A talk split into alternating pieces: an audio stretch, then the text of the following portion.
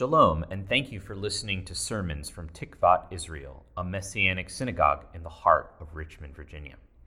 Listening to the podcast is great, but if you want the full experience, please join us on Zoom or in the building Saturday mornings at 10 a.m. for our worship service.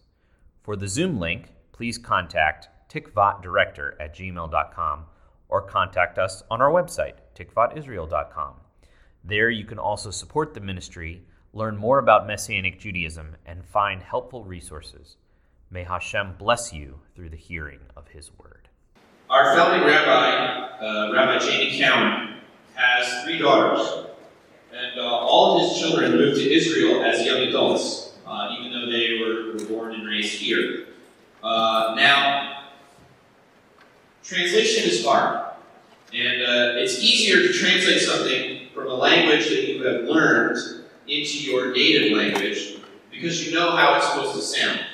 It's much harder, for example, for me to translate something from English into Spanish or Hebrew or something like that than from Spanish into English. That's a lot easier. So anyways, Jamie's eldest daughter was at work in Israel, and she translated something for the first time into Hebrew. She did a lot of work the other way, but this was her first attempt to translate it into Hebrew from English. And her boss responded in an email of only two words, Lo Tov, which means not good. A few years ago, I tried a similar task. We have a lot of Spanish-speaking folks that are part of our community, and I felt we needed to have a Spanish version of the Defining Messianic Judaism document, Definiendo el Judaísmo Mesianico. So I worked on this. This document is a theological statement ratified by the UMJC, which is the Union of Messianic Jewish Congregations. It's kind of like our denomination. Incidentally, this week I'm going to the UMJC conference. So I'm looking forward to seeing all of my colleagues and mentors and friends, and I'm also going to be giving the Shabbat morning sermon. So please be praying for me that I'll be able to encourage all those leaders in the wider Messianic Jewish community. Anyways, so I was working on the statement, trying to translate it into Spanish, and I felt pretty good about it because, you know, I was a Spanish teacher for a long time, and I was familiar with the theology. Of course, I've been taking, classes at seminary. I sent it to some Messianic Jewish leaders in Venezuela, and you know what? They read into that thing up and down from here till Tuesday. There were so many corrections that my original draft was basically obliterated. But it was cool because we used Google Docs and we had some good discussions about the translation of the words and what I thought it should mean, what they thought it should mean. We went back and forth. And honestly, I learned a lot. Plus, in the end, I had a great version of Definiendo el Judaísmo Mesianico, which I could share with our community, and you can find it today on our website. But of course, my first version was Lo Tov. No bueno. Yes, not good. When I first started writing sermons, it was during the tenure of our second rabbi, Rabbi David Rudolph, and he gave me the opportunity to begin preaching once a month right here on the Bima.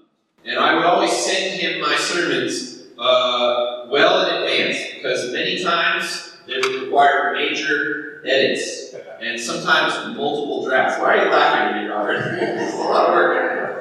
Rabbi Rudolph had a high standard for what was said here on the Bima, so we wanted to make sure the sermons were clear, and theologically sound, and accurate, and pastoral, and well-organized. You know, when I was growing up, it was very difficult for me to take constructive feedback, right? Sometimes called constructive criticism. Yeah, we're all wincing, right?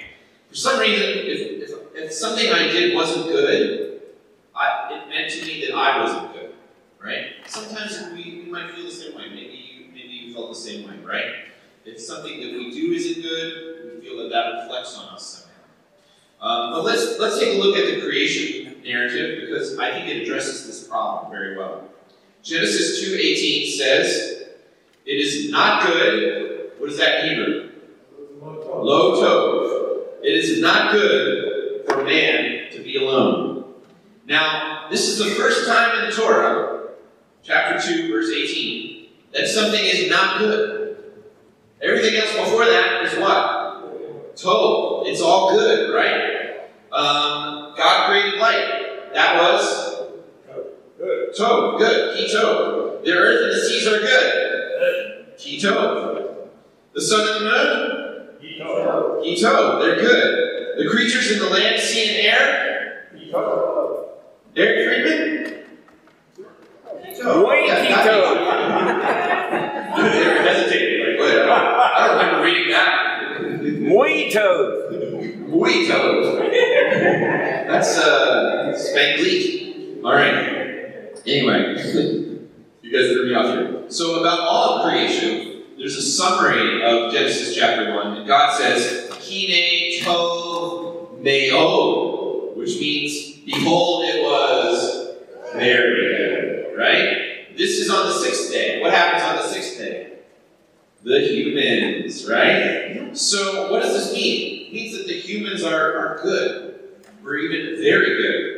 But it's just this situation of man being alone, that's what's not good, right? The situation is not good. But the humans, the creation, what God creates is good. My father growing up would often hug me, and you know what he would say? He would say, good stuff. Good stuff, like that, affirming my goodness and value to him. Sometimes I will do this to my son, right? Because I think it's a good thing to pass on, right?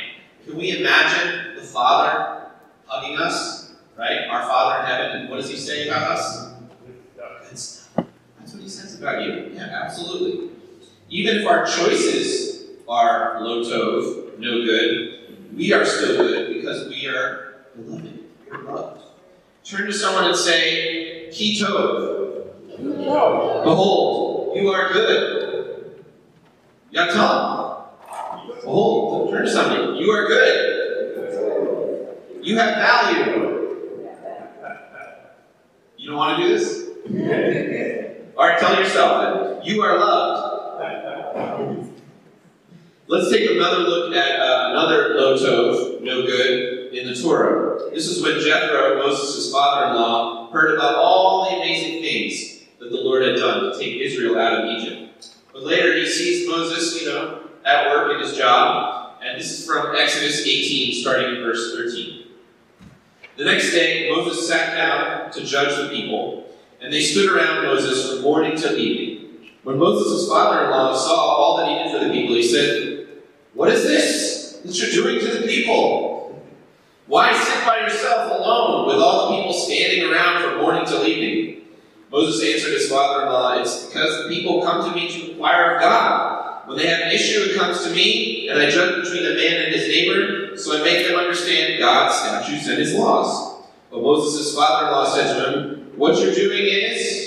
Lo tov. That's what it says in the Torah, right? It's no good. You will surely wear yourself out, as well as these people who are with you, because the task is too heavy for you. You cannot do it alone by yourself. Now listen to my voice. Shema b'koli, right? I will give you advice, and may God be with you. You represent the people before God, and bring their cases to God. Enlighten them as to the statutes and laws, and show them the way by which they must walk and the work they must do. But you should seek out capable men, out of all people, men who fear God, men of truth who hate bribery. Appoint them to be rulers over thousands, hundreds, fifties, and tens. Let them judge the people all the time. Right? So what is he saying? This is not good. What does he need to do? Delegate. Delegate. Yeah. Just need to delegate. This is a loving concern for Moses' emotional health, right? To delegate so that he doesn't get what? Burnt out. And all of these lo tovs that I brought up are the same, right? Even the very correct Israeli one, right? Just those two words. What is it? It's loving correction. Loving correction because of, for my sermons. Loving correction of translations. loving correction of Moses' workload, the way he was doing things. Love wants the best for the other person. So sometimes love corrects, sometimes love disciplines, especially in relationships where one person has more authority, such as a parent-child relationship, or a mentor-mentee relationship, or our relationship to the Lord. Now, there is such a thing as overcorrection or overcritical stance. That's not what we're talking about here. Some of us have experienced that, right? But what is Jethro doing? Jethro is saying this, why? To bless Moses, because he has some wisdom to share. He doesn't want Moses to get knocked out. That's the kind of correction we're talking about. And this leads us to this week's Haftarah portion, the selection from the prophets that the rabbis have chosen for this week, which all of Israel is reading. Go to the synagogue down the street, they're going to be reading from Jeremiah in the same chapter as well as us. As our brother Rob Scott reminded us in his sermon last week, we are in the middle of three Haftarah portions of rebuke, or admonition, or correction, right? Leading up to Tisha B'Av, traditional day of mourning in Judaism, which begins the journey through the high holidays. Shameless plug. More about this in today's Nasha Chat after the service, preparing for the high holidays. Alright. So they're called the Haftarah portions of rebuke because they're warnings. They are corrections to Israel to turn back to God before it's too late. At the Tikkun Leadership Conference, I met a Messianic Jewish leader who told me some of his story over dinner. His wife, who was also Jewish, had an open vision of Yeshua and started going to a Messianic congregation in their area in Maryland, which was led by, at that time, Rabbi Dan Juster, who's now, over Tikkun International, basically. But anyway, back in that day, the wife started going to the congregation, and even before he came to faith, he got to know, Dan Juster and the leadership there. And they would always invite him and be invitational, and he would get very annoyed, and he would try to avoid their requests to get together. But he would occasionally, of course, visit the congregation, his wife, dragging him there. And then soon they began to have children. And guess what his little girls, his young daughter, started to do? Started to preach to him. Daddy, you need to repent. You need to trust in Jesus. You need to trust Yeshua, right? And that annoyed him to no end. But guess what? Today, he's a Messianic Jewish leader. So I guess God won out in the end, right? The point is that rebukes or corrections or warnings to turn back to God, they can be loving. And we're reminded of that in this week's Haftarah portion from Jeremiah 2. Here are some excerpts from that. They, meaning Israel, did not ask, "Where is Adonai, who brought us out from the land of Egypt, and led us through the wilderness, through a land of deserts and rifts, through a land of drought and distress, through a land where no one travels, where no one lives? Yet I brought you into a fertile land to eat of its fruit and goodness. When you came, you defiled my land. You made my heritage an abomination. The Kohanim, the priests, did not ask, 'Where is Adonai?' The Torah experts did not know me. The shepherds rebelled against me. The prophets prophesied by Baal," that's a foreign god, "and went after unprofitable things. Therefore I will plead with you again. It is a declaration of Adonai. I will contend with your children's children. See if there's been anything like this. Has a nation ever changed its gods, even though they're not really gods? Yet my people have exchanged their glory for worthless things. Be appalled at this, O heavens. Be utterly horrified and dumbfounded. It is a declaration of Adonai. My people have committed two evils. They have forsaken me, the spring of living water, and dug their own cisterns, cracked cisterns that hold no water. As a thief is shamed when caught, so the house of Israel is shamed. They, their kings, their princes, their Kohanim, and their prophets, priests and prophets. They say to wood, 'You are my father,' into a stone. You birthed me. They have turned their back to me, and not their face. Yet when they are in trouble, they say, rise up and save us. Where are your gods that you made for yourself?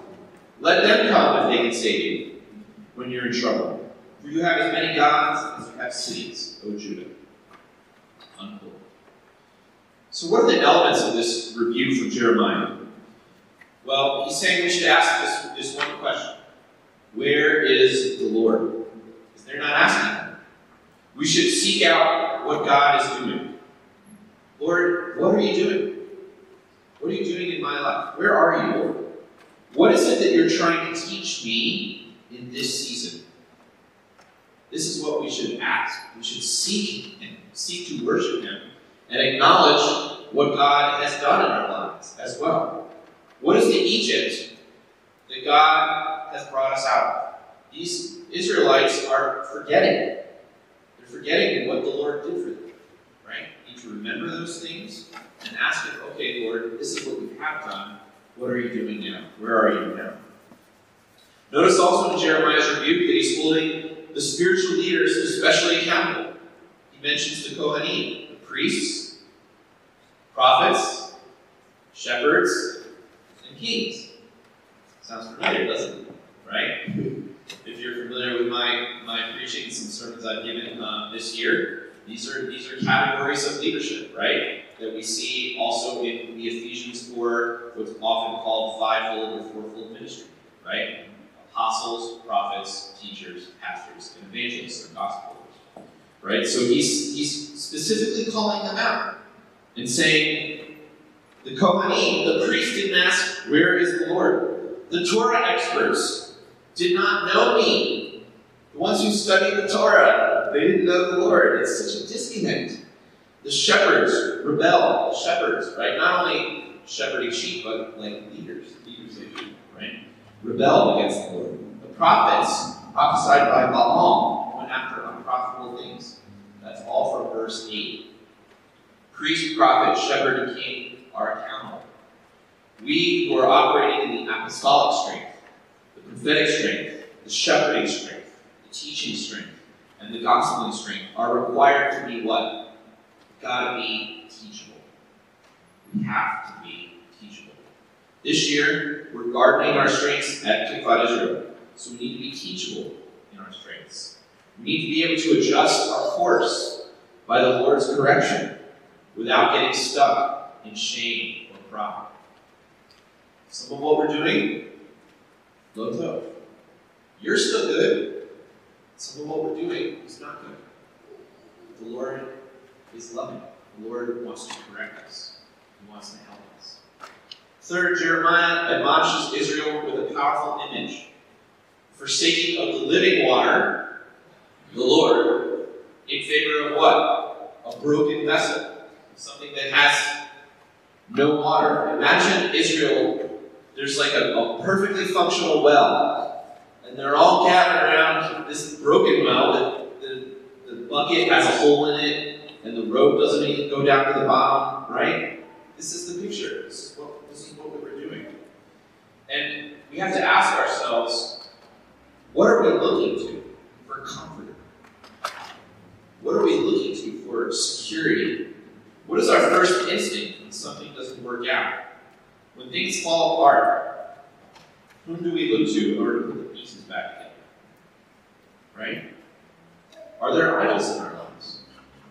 Are we really connected here and not as connected here? It happens, right? It happens. The Lord is saying, you know, I have something better for you. We have to be teachable so that we don't go into shame. Oh, I'm not good. No. just turn. That's all he wants. Proverbs 15:32 says this. Whoever avoids correction despises himself, but whoever heeds reproof acquires understanding. Let me read that again. Whoever avoids correction despises himself. We want to despise ourselves, right? Let's to be teachable. But whoever heeds reproof, listens to instruction, acquires understanding. Yeshua is our rabbi, right? Right? Yes. What does a rabbi mean? Teacher. Teacher. So that means he's teaching us something right now, right? Because he's the same yesterday, today, and forever.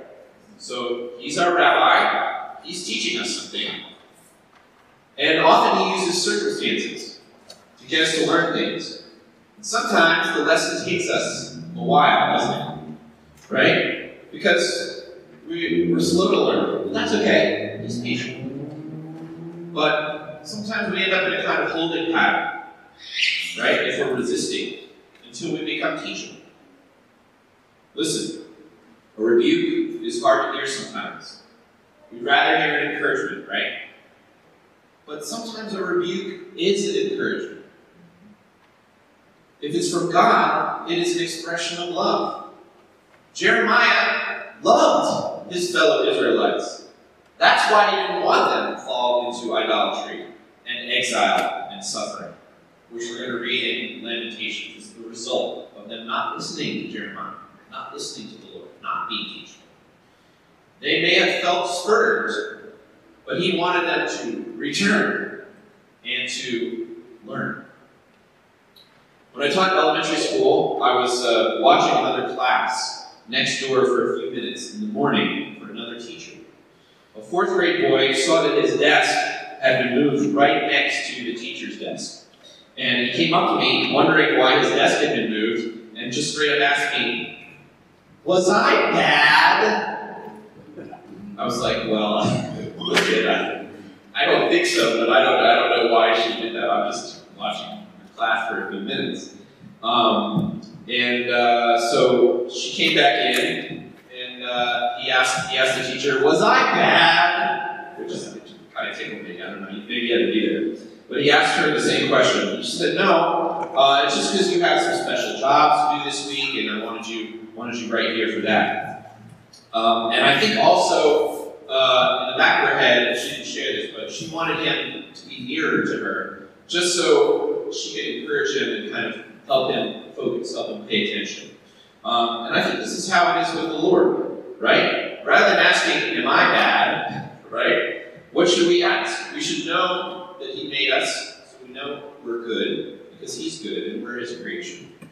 But his rebuke is a chance for us to draw nearer, right? Maybe he's pulling our desk a little bit closer, right? So we can focus and get rid of those distractions, and we can partner with him. Maybe he has some special things for us to do in this season that he's excited about, right? So maybe it's more of that than "Am I bad?" right? It's his invitation.